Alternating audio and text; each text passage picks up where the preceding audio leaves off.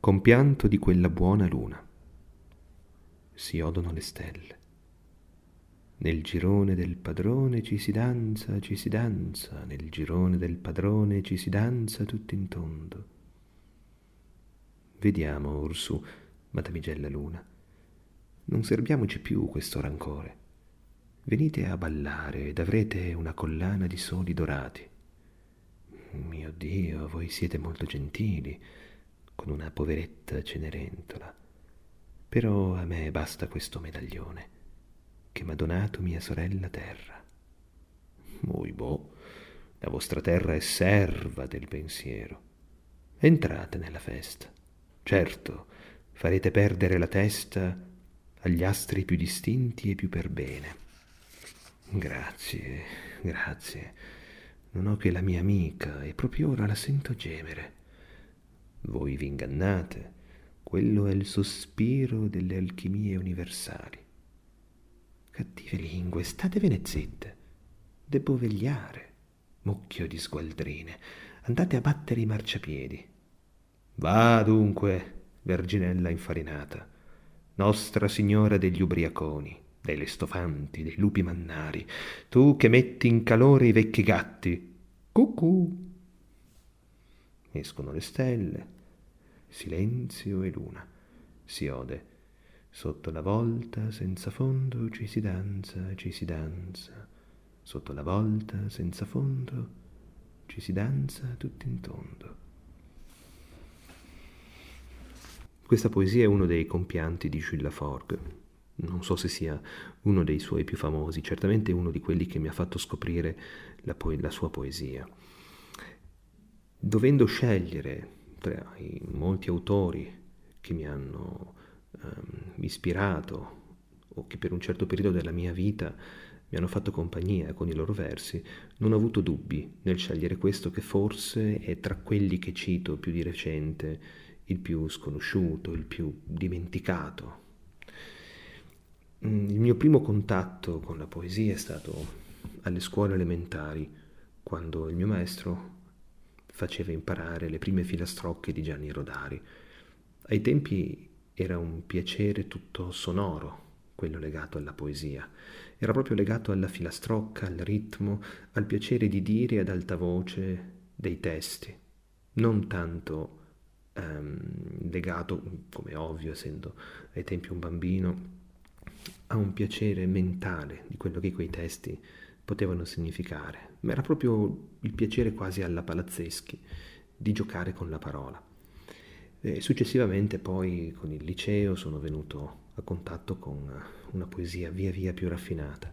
E ricordo che quando il mio insegnante di italiano mi suggerì, eh, visto il mio amore per Eliot, di approfondire la conoscenza con la Forg, io rimasi folgorato proprio dalla, da, dai compianti, perché si trattava di una poesia che in qualche modo, come in questo caso, mi sembrava demistificare certe operette leopardiane, certi dialoghi, penso al Copernico, al dialogo della Terra e della Luna, che qui sembravano quasi essere ripresi in una chiave mh, più nervosa, nevrotica, erotica anche.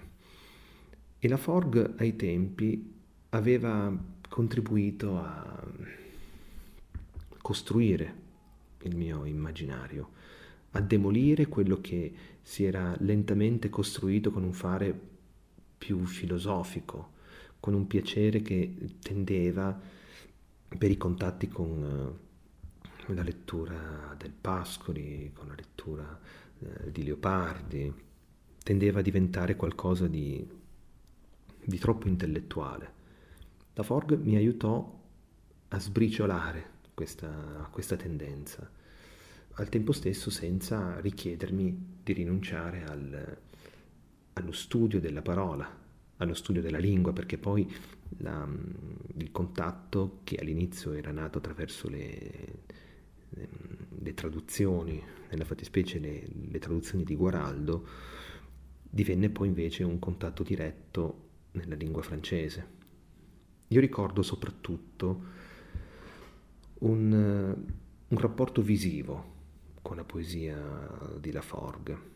ed era un rapporto che, ehm, almeno nel, nei primi tempi, io non, non, traducevo in una risposta poetica ai suoi versi, quanto in una, una risposta pittorica.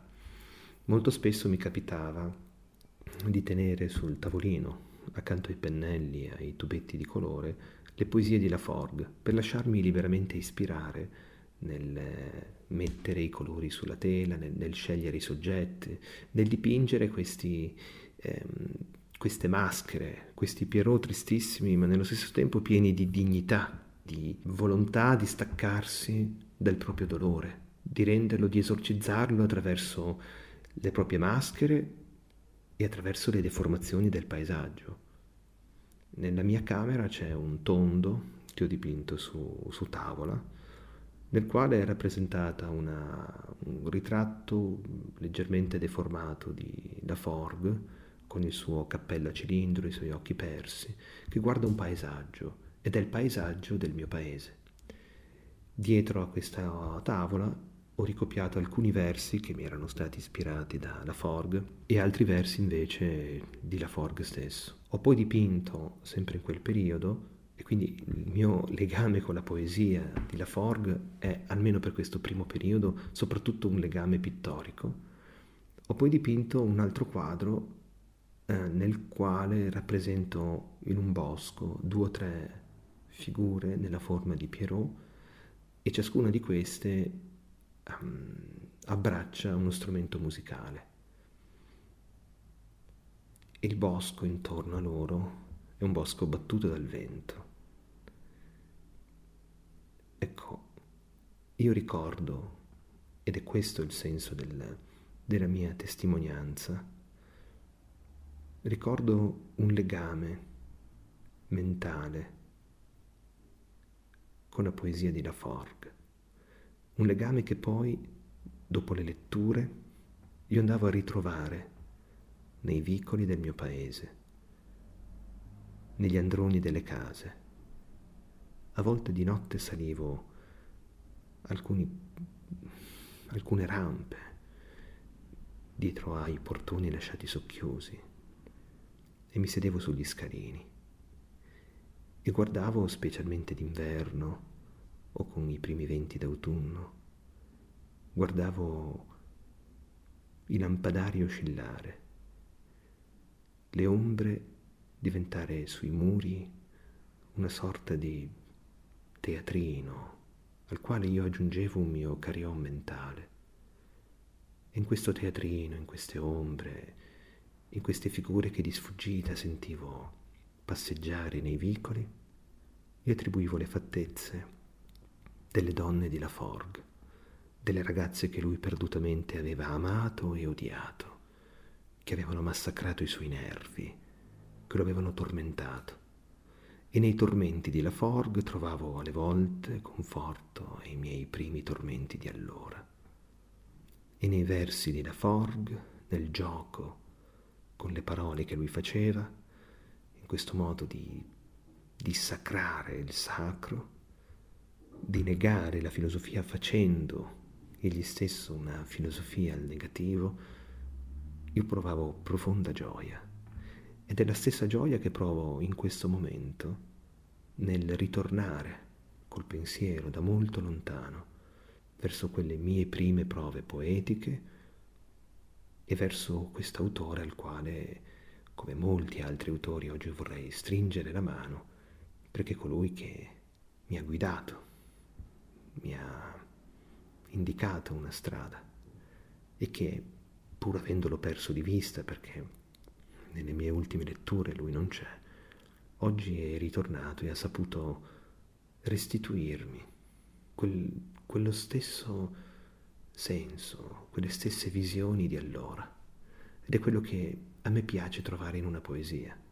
Quando anche abbandonata dopo molto tempo tu ritorni e anche se la ritrovi in una forma diversa, se la ritrovi deformata, è come una casa d'infanzia. Continua a avere sempre le stesse voci, gli stessi odori. Ti toglie il senso del tempo.